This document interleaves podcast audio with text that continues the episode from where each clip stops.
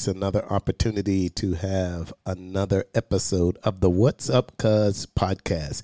I'm Dr. David Brock, co host of What's Up Cuz, and I'm in studio as I give my adjectives with the one and only, the beautiful, the vivacious, the sexy, the gorgeous, the one and only Dr. Sharon McDaniel, aka D Square. What's up, cuz? What's up, cuz? What's going on with you? Oh, I'm living the dream. How about you? Oh, I'm doing okay, doing okay. Just you know, getting through summer. Well, you're doing okay. Well, if if, if looks are anything, then you you're doing okay. Keep, well, keep it coming. Keep I- it coming. listen, I'm trying to tell you, you you know how to put a face on and everything else, and step out, and thank you so even in your sweat clothes, you be looking fabulous. Oh, this whole thing, you know.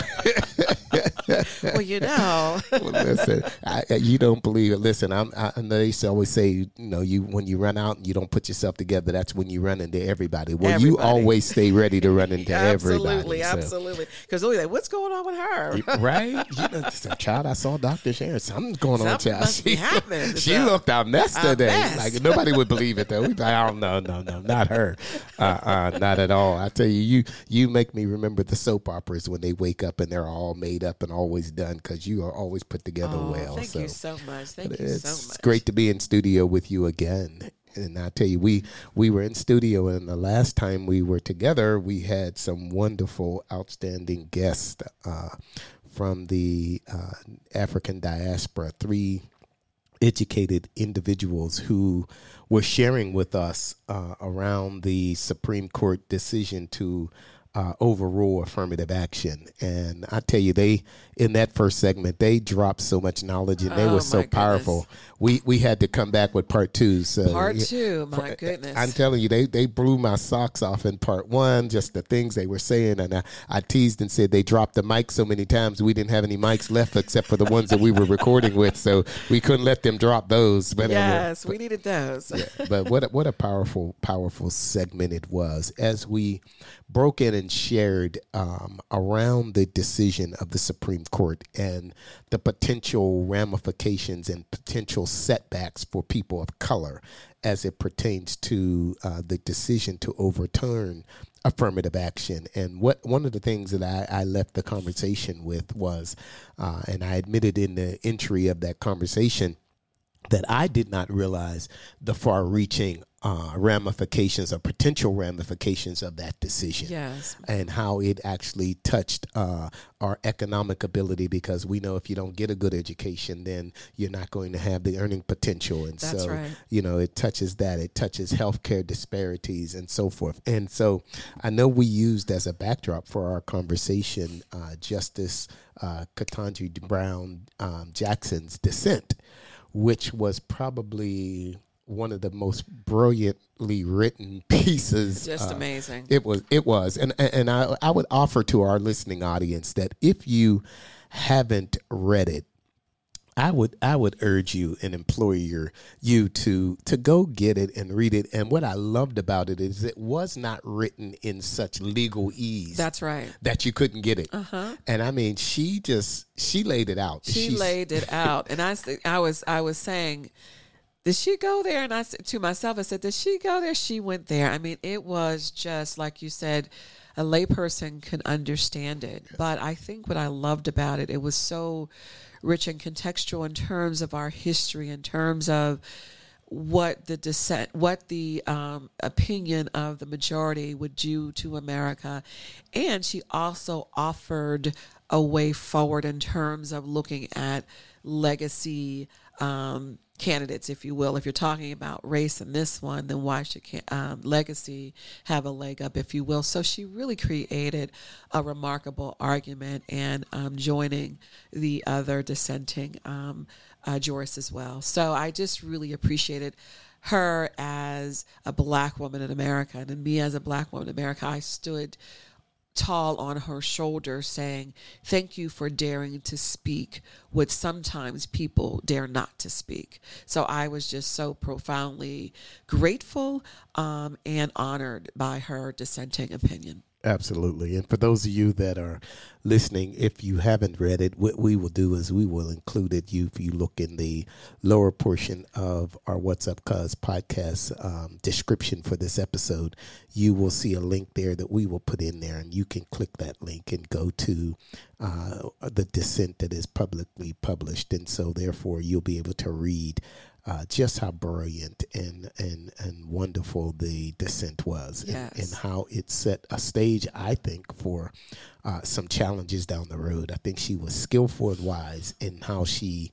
uh, wrote that dissent that will give some opportunities for us to look at some other things that are going on um, yes, down the absolutely. road around the corner. I'm sure, and and I again, I just um, she and her remarkable team of scholars that she I know she's can um, convened to, to support her um, office, I just uh, believe that they, if you do nothing but understand the history and why this um, affirmative action process was necessary, um, it just really outlines that very, very nicely for us. Absolutely. And with that said, we want to take you, our listening audience, back into part two of our conversation of what this uh, dissent and what this, uh, not the dissent itself, but what the overturning of the affirmative action that had been in place since the early 1960s, uh, what the ramifications of that um, decision could possibly be for people of color. And so we had three guests uh, that were with us, and I got their nicknames, but you have more of their formal uh, names. I just called them Dr. Sherri and Dr. Irv and Dr. D. But if you just tell us who our guest was, and then we're going to take you, our listening audience, back into part two of that discussion for today.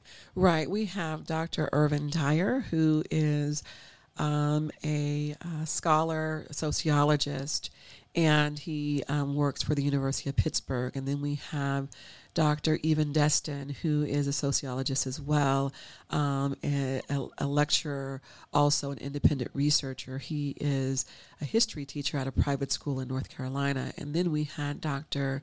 Sherri Simmons Horton, who is an associate professor at the University of New Hampshire. And those were our guests, and the, and you will you will hear in this part two how they continue to move us through this conversation, moving us to hope. Thank you, Doc. And with that, ladies and gentlemen, let's go into part two of our conversation. But I want to, you know, you're talking about students, and I want to go to Dr. Dyer. You know, you've been one who I've seen mentor you um, got together with Dr. Destin because you both were um, sociologists and just his remarkable work, your remarkable work coming together.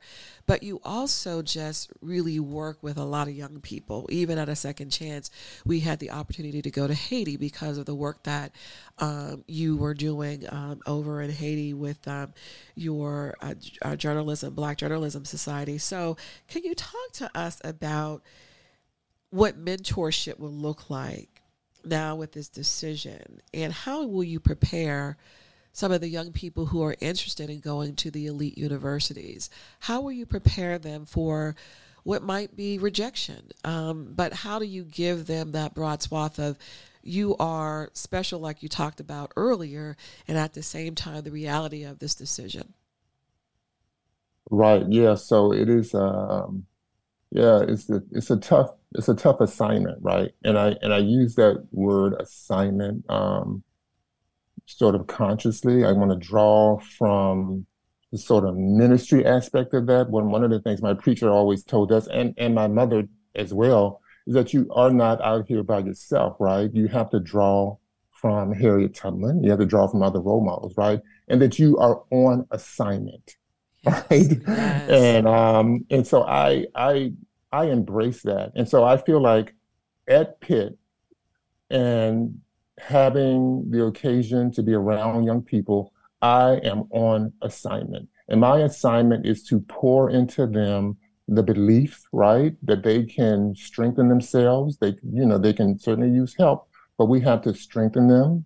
We have to prepare them because that is our assignment. Um, and in reflection, I am doing the work that I do today because my mother was on assignment. My father was on assignment, yes. right? And what they poured into me allowed me to stand here and be here today. And so I understand that I have to pass that forward. So when I work with young people, I want to tell them yeah, you can do this. You know, these are some of the obstacles you're going to come up against, but you can do this. Like yourself, Dr. McDaniel, you have to show up, right? So when you are at Pitt, yeah, you have to show up. Um, show up. I think more than anybody even knows this about me. My my what I would rather do most is sit in a room and write. You're right. But my assignment, my assignment, right, means that sometimes I have to come out of that room. yes. I have to move away from the computer. And so there's some other things that I need to be about because that is part of my assignment, right? To whom much is given, much is required. And so if you have the opportunity to go to a PWI, and an elite institution, you go there on assignment. You don't go there. I think Clarence Thomas mentioned mentioned this. It's justification for his decision, the stigma of tokenism. But no, you're not going there as a token. That's right. You're going to this place on assignment, on assignment. and your assignment is to prepare yourself so that you can repair your community to battle some of these systems that keep people oppressed. So we're on assignment, and we have to prepare our young people and mentor our young people to accept and embrace their assignment. That is yes, we have keep, all been on his dropping these mics. I know, like boom, you know, because he writes so beautifully. He's so poetic in everything that he does and says and who he is. And I'm just saying that assignment because I don't even think that when we're coming through these institutions that we're recognizing that we're on assignment. But then when life comes at you fast and you show up in these positions, you recognize you have to show up so differently for the next generation. So thank you for being always on assignment, Dr. Dyer. Absolutely. And I think that goes down to Dr. Sherri Simmons Horton's point as well. Yes. You know, build a community of supporters around you so that when you show up, you don't feel like you're showing up alone because indeed you're not. You know, I believe that the Lord is with us, but also there are human beings and allies and friends who can show up as well. So find a base of support and realize that you're not walking alone on your assignment. That's right. That's absolutely right. That, that, that's good stuff right there. I'm telling you that that's some real good stuff. And uh, uh, Dr. Sherri, I, I applaud you by standing up in that space and saying, if you want this to happen, then this is the way it has to happen to take that courage and have that courage to not dumb down. And that's what happens a lot of times. They expect us to dumb down, you know, and, and right. I, you know, or you know, I was, I was out, we were doing some work and I was out in one of the cities we were training in, and I've had all kind of questions in the training room, but this was the first time somebody ever took it upon themselves to write on our parking lot, and the question on the parking lot was, "Is Doctor B a nickname?" Oh. and it was Wow. And and the woman that wrote it was a woman that decided to tell me, well, because I haven't earned masters. Oh. I said, mm. oh. Oh, okay. I said, well, you know, I got one of them on my way to getting my doctorate. Uh-huh. Uh-huh. In front of the whole room, I said, it's earned. It is not a nickname. Dr. B is, I said, B is short for Brock, Dr. David Brock, and you can call me Dr. Brock. you know, but but but you all said we, we we have to show up, and so I'm sorry, I'm getting ready to throw a curveball. I'm good for this. Doc will tell you I do this in a heartbeat because I'm hearing you, Dr. Sherri, you're in that that humanistic, that social work arena, that thing that touches people and Dr. Irv, you and Dr. Destin sit on the board of a second chance, and we have somebody who has shown up. And I'm just curious as this conversation has been evolving, and my co-host has been really pointing at you all. But, but Dr. Sharon, I just want to ask you for a moment, and your board members that are here, and all of you in this arena of social work that you do and touching lives.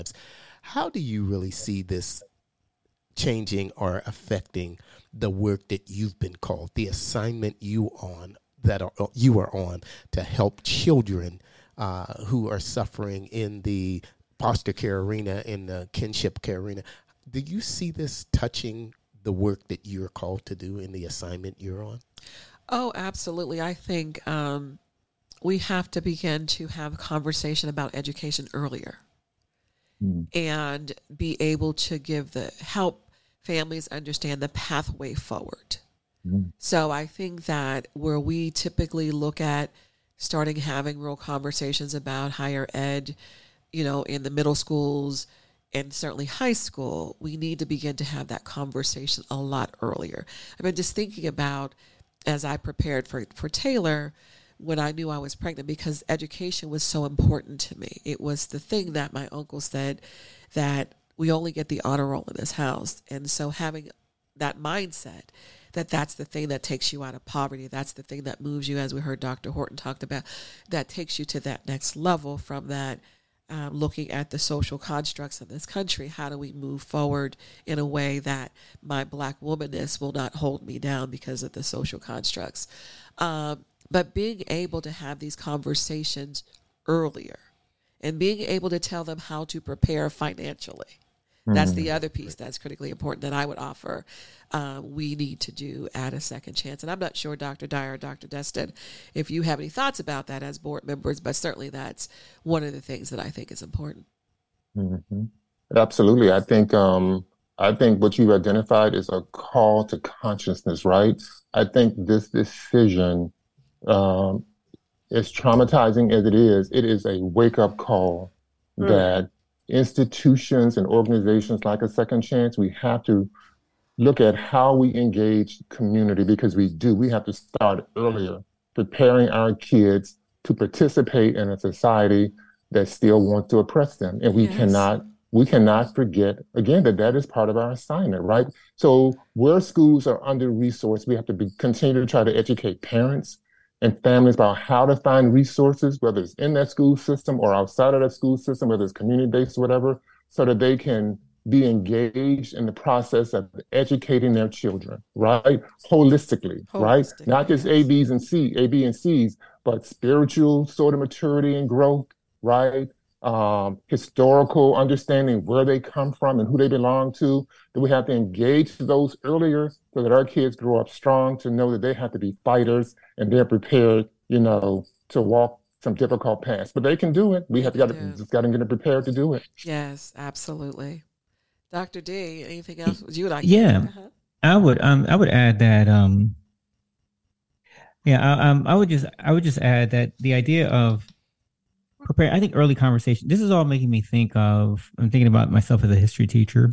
Um, during time of segregation, what Black communities used to do, they would do that, right? They would bring that to the awareness of this is the world that you're in. We've got to push on, you know, put, you know, move, move, move forward, and rally together. And I think that's what we're getting here. We're getting some of, though during that time of racial segregation being segregated, you know, communities, you you had this some somewhat solidarity to say that you know what?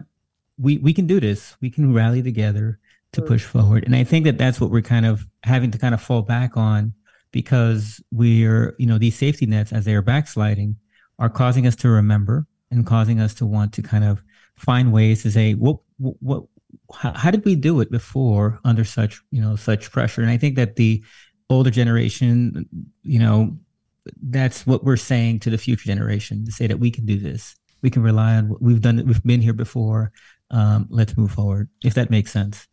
Oh it absolutely does and i think that that's right. I mean just you know i'm thinking about even as we talked earlier um, when the rallying call we can do it. You know some of the things some of the statements that we're making going back to what we used to do i think that um, you know, sometimes we rest on our laurels, right? We rest on the public policies of yesterday, not thinking that they would ever go away. But the changing of America suggested that we should have never left some of those things that made mm. us a mm. strong people to begin with. And so the rallying call to say, let's go back and pick up some of those um, ways in which we bridged ourselves as a community you know from the beginning if you will and uh, let's let's look at how do we not get here again? And we, you know, may maybe here again, but at least we um, know that the community, the black community, has rallied, and I think that this is really the rallying call. Like, never forget,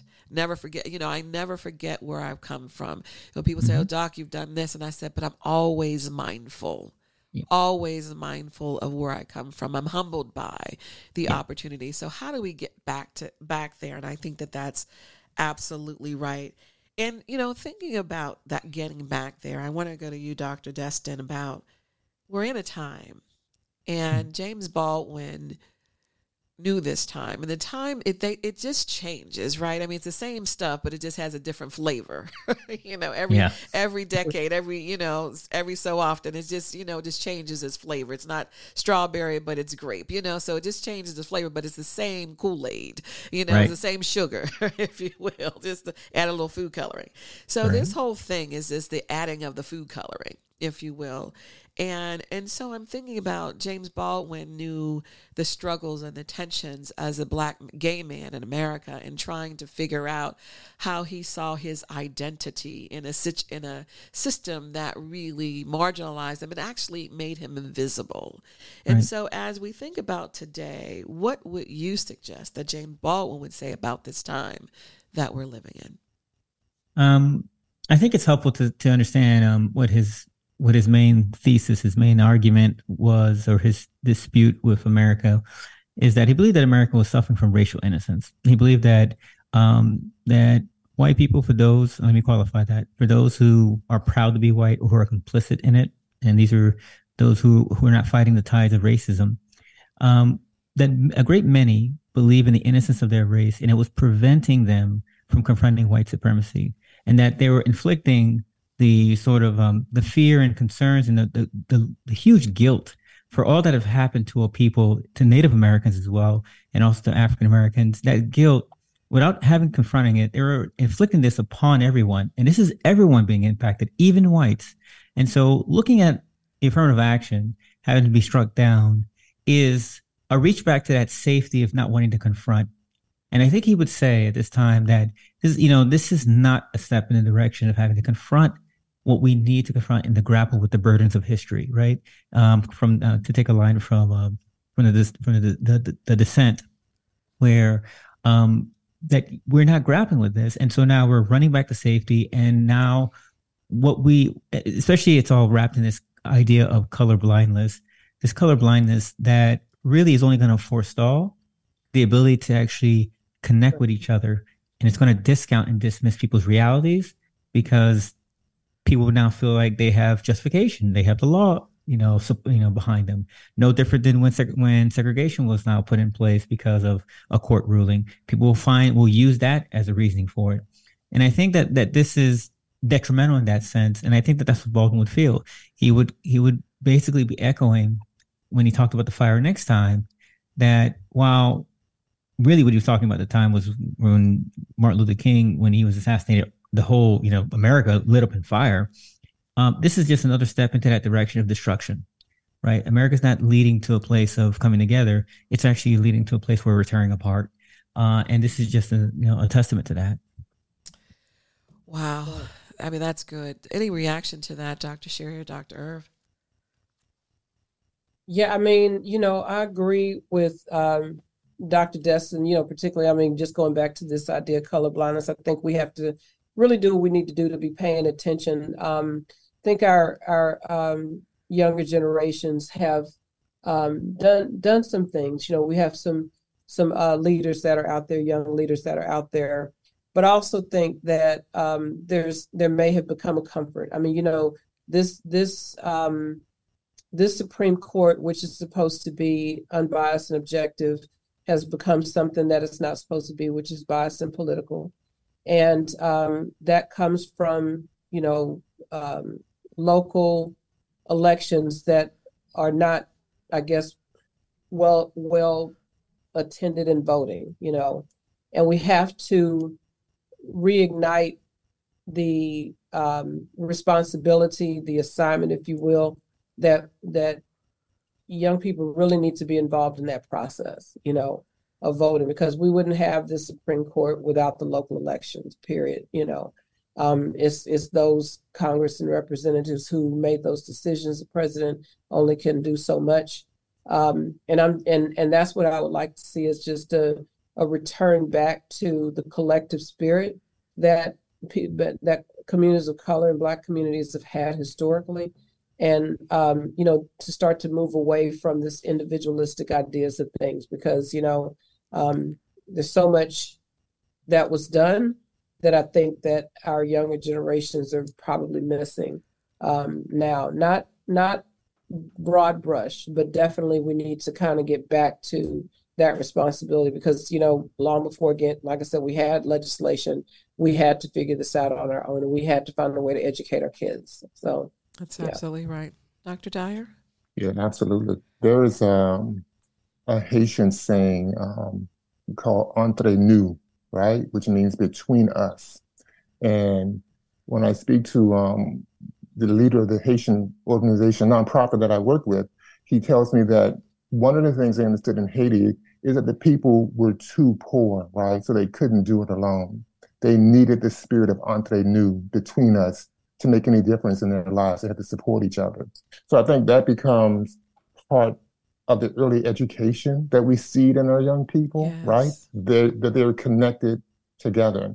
That you can't go out here thinking that you're so individualized, right? That you can vote how you want to vote, you can do what you want to do, and there's no repercussions to your family, to your community, because we're all linked together. So I think that's part of the education that we need to see in our children, the sense that they are interconnected, they're linked together, and that we have to operate in the spirit of sort of entre nous to move forward together. And I also want to say that when you look at this this this this this this decision, the fallacy that it is colorblind to me again really becomes so striking, right? Because it continues to privilege one race and one group of people and disadvantages the other, yes, right? Yes. So he's asking us to be colorblind only to admissions as it regards to black and brown people, but not when it regards admissions to so-called legacies. And how to get how do people get to be legacies and who are those legacies, right?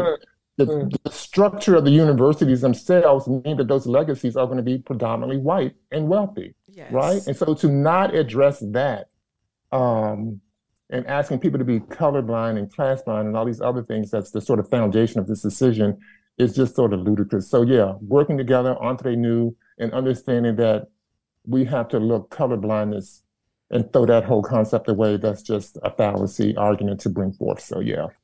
And might I add, um, that's what Justice Ketanji Brown Jackson kind of set up her dissent like the two John and James yes. legacy and affirmative action. She really was laying out what you know really laying out the the case that's right now the lawsuit against uh you know against the school um about harvard right now by by pointing those out but yeah i think that's uh that's right i agree with uh, dr dyer she sure did i mean i just think the way she constructed her dissent was just you could take it and run with it in so many different ways i mean not only did it educate but she set up the legal language for looking at legacy, right? So that's the problem too. Then, so I think that you're um, absolutely right. I sat and read those 29 pages in one setting, and this, like you know, I can go back and read it again because it was so so rich.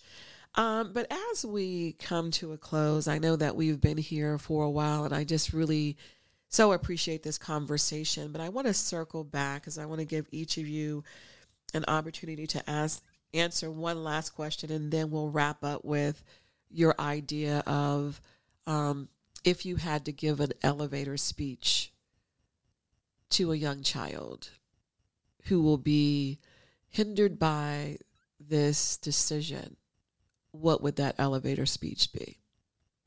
So I know that wasn't there, but I just kind of thought about that, you know, because we know, we know that you all, you, you, you, can, you can pivot. But Dr. Dyer, I wanted to just go back to you to um, ask you the question about when Justice Ketanji Brown, Jackson Brown said that just leaving out race, if the other um, majority believes that racism is going to no longer be, that they are just basically proceeding in vain. You talked a little bit about that, but what do you think her main point was there? Yeah, I think again, again, a call to consciousness, right? I think she's trying to tell her colleagues on the court is, you know, you know, we sit here and you're making these decisions, but this this decision is not based on reality, is right? It's not based on how this country was constructed. It's not based on how systems continue to operate. And so we can, and and I, and, and I look at a gentleman like Clarence Thomas. If if the forefathers of the court had to, had continued to think as he thinks and make decisions as he's making decisions, he would not even be on the court. and so right, to, right.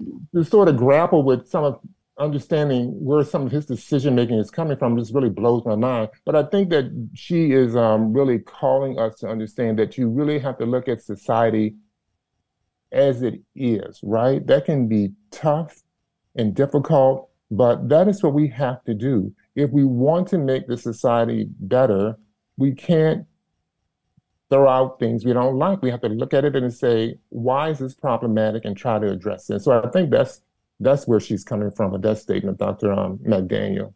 Yeah, I think I think that that's right. Anyone else want to opine on that? I think you're absolutely spot on there. Yeah. And again, I, I want to go back to this too, that we don't stand alone, right? Individuals are connected to to systems and Yes. into into history. Again, I'm where I am because of Gene and Earl Dyer. And Gene and Earl Dyer were connected to resources or not connected to resources. They came out of communities that were segregated. They came out of schools um, that were under resourced, right? You just cannot make all that disappear with a sort of, you know, failed sort of decision. So yeah. Yeah, that's good. That's good. Yeah. I think that um and I guess to go a little bit back on the elevator speech with the uh, with a young a young a young child. Um I mean I, I guess I would think to say that to trust your experiences, people are going to tell you what's what you know what's black and white. Um, especially we're living in an age of fake news, right? Right. um, just trust your experiences and and make what you will of them um, because there's just there's so much direction. I guess there's so many i guess there's so many voices that's happening right now that i can see that can be very difficult to hone in. And if you had a community to be with that would help center you and kind of help to give you direction um, but it really does come down to their decision because they may be the only child in the room who looks you know looks the way they do. They may be the only child in a space that you know looks the way they do. And to distrust that their experiences because it's getting really difficult uh, as i'm seeing it with the you know with the ruling that we're really becoming a really a hodgepodge america where where you're going to be in pockets of communities who say we're we're progressive and others like no you're wrong or conservative. It, it's getting harder and harder to kind of understand that you're about to go to school with people who've not been who've not learned about african american history you know which is american history. Wow. you're about to you know engage people who or or in spaces that don't require or have any affirmative action to bring in people who would help the the school um, better itself or the um, organization better itself. You, we're about to enter spaces that that are infringing on people's rights and are okay with it. You know and so there's a lot of voices a lot of directions and i think that you say to that young kid you know to trust your experiences you know i i I can say what i say to you but trust your experiences and see whether or not that squares with what i'm telling you if that helps That's really good. Mhm. That's so beautiful. Dr. Sherri, I want you to tap into how do we, as we move forward and grappling with all this and having that trust your voice, trust yourself, know that you are wonderful. How do we cope with all that's going on when we're when our mental health is fragile just coming out of COVID and now we're the constant assaults? How do we how do you help us and help our audience think about our, our own mental health and preserving that as we march forward? Yeah, I think um, you know, in in an individualistic um, minded country that values bootstraps and all of that, um, we have to um, I won't say move away from self care, but move towards collective care.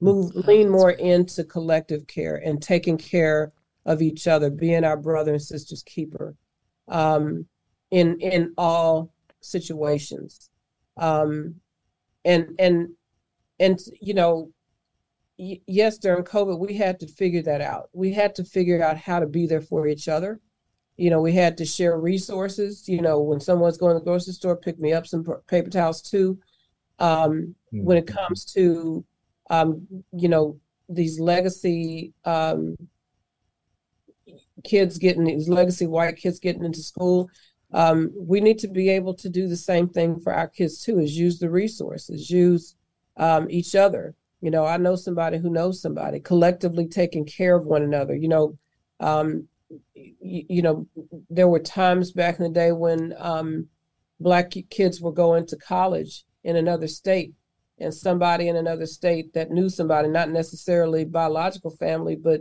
you know, family, family, you can stay over at so and so's house while you're on campus and they're going to take care of you during Thanksgiving. So I think we need to lean back into that collective care. And, um, you know, our communities are not always known for being open and vulnerable with each other. Um, and so there's no way for us to know what's going on if we're not telling each other, this is what's going on, I need you. And somebody, you know, when someone's getting tired, um, somebody else needs to pick it up and say, I got it for right now, you know. Um, so I think that, you know, we just need to do more of that, that fundamental things and and not buying into this bootstrap, get yours, I'll get mine. Good luck with you. You know, I got it. So what are you worried about? You know, Oprah got there. How, you know, we have to lean back into the idea of collective care. And um, I mean, I, I I'm not going to attempt to um, repeat the Haitian um, mantra that Dr. Uh, Dyer mentioned, but that that resonated with me. What what, what was it, Dr. Dyer? Entre, yes, entre nous. Entre nous. Entre nous. I wrote yes, that. I wrote, I wrote that, that, down, down. as yes, well. Yes, I did. I wrote it in my own way. I did too. I mean, he even said it with the accent. It has yes, right. I was like, oh, that gave me gave me something. It's so beautiful, uh, beautiful. I'll be using that in class as well. Between yes. it, you said it means between us. Between us, yes. Between us. Mm-hmm. And you that know, mean, go ahead, Doctor uh, Sherri. No, that that was it. That I just that meant a lot. I I just wanted to say, as he said that, and even as you were speaking what it said to me was that we have to really live what we talk about it takes a village but the village must be repaired exactly mm. and so i think that that's because going back to what dr destin talked about during the time of segregation when we understood that we had to rely on the entre nous between us with the haitian people but we have to go back to the repairing of the village because capitalism mm. and the way in which America has worked has created this separation. So there's no between us. It's you get yours and I, and, and I'll leave you alone. But going back to repairing the village right. is critically you know, important. And and you have always been somebody who um, you're somebody who is very hard to say no to. We all know that. Uh, so she kind of volunteered, told you to do something, and, and when we first met, I remember thinking, why does she think I can do this? I have no idea why she thinks that I can do this. You know, whatever that role was. I'm like, I don't know if I'm ready for that. And she's like, you know, you're you're doing this, and you just that's that's that's it. You know, um, and being able to give that same confidence to our because I mean I question myself a lot, you know, uh, imposter syndrome and all of that. But and I'm and I'm sure that other younger, you know, um, youth in our communities and students and all of that, they they question themselves too. Um, and had it not been for you know just different people in my life, um, including everyone on this panel and Dr. McDaniel in particular, I wouldn't be thinking that I'm like why would I why would somebody want me to do that? So I think that it that that's what I mean when I say, you know, taking care of each other, say pushing each other to to do the work, passing the baton without feeling like, you know, I don't want to I, am I need I don't need to hold on to the baton or, or or you know, hover over it, you know. But but for the collective and for the community, we need to be able to um, support each other, trust each other, so that we can continue to, to grow this legacy that all of our ancestors, you know, built for us. That's right. And Dr. Dyer, I want you to take us home on the last question. So, what's the hope? so I, I, I think the hope is is that um, we can do this, right? We got this. Um, I'm going to draw from the words of um, George Washington Carver, who instructs us to start where you are mm-hmm. and use what you have right? And so you don't know where you're going to end up, but it is important for you to start, right? When you sat in that classroom, Dr. McDaniel, you probably had no idea that you'd end up being a change agent in kinship care, but it happened because you showed up, Yes. right? So there are other examples that I can mention. Dr. Helen Faison, Yes. a wonderful University of Pittsburgh graduate who the story of her is she had to borrow a nickel from her neighbors to catch the streetcar to Pitt, right? But because she did that and because she finished, she ended up changing the education in the system, the education system in this city for all kids, not just kids of color, but for all kids and Yes, making it a much better system. Wow. Robert L. Vann, right, who became the editor of the Pittsburgh Courier, almost walked from North Carolina to Virginia to Pittsburgh to be a lawyer. And because he took those steps, graduated from the University of Pittsburgh, because he showed up, what he did with the Pittsburgh Courier changed this nation. So uh, we want to encourage our kids to show up. We want to encourage our community to rally around them in the spirit of Entre Nous. And we want to start where we are and use what we have. Wow. Amen. This has been absolutely outstanding. I'll just tell you, Dr. Brock and I are sitting here looking at each other like, did he just say that? Right. Did she just say? I mean, this has just been so profound. And I hope that you share this with everyone. I'm just so humbled that the three of you chose today to be with us. The brilliance, the eloquence, the thoughtfulness is beyond compare. I appreciate you, Dr. Dyer. I pr- appreciate you, Dr. Destin. And you know I appreciate you, Dr. Simmons Horton. This has been remarkable. Thank you so much for sharing your time with our audience. And Dr. Brock, what are your words that you'd have to say to our audience and to our guest? Well, to the guest, um, to the three of you, the only mics you didn't drop were the two that Dr. Sharon and I were using to record. Other than that, you've dropped every other mic that you could possibly drop. But I too like uh, uh, the, I call her D square. If you guys don't know, I call her D square for her two doctorates. But as she has said, we thank you for your your brilliance and your your time. I tell people all the time that you can get more money, you can get another house, another car, but what you can't get is more time. Time is valuable, and you only have so much on the face of this earth. So we thank you for giving us something that is invaluable. And we hope that our listening audience will hear this and will be encouraged to know that, uh, going back to your first words, Dr. Irv, uh, it's not over.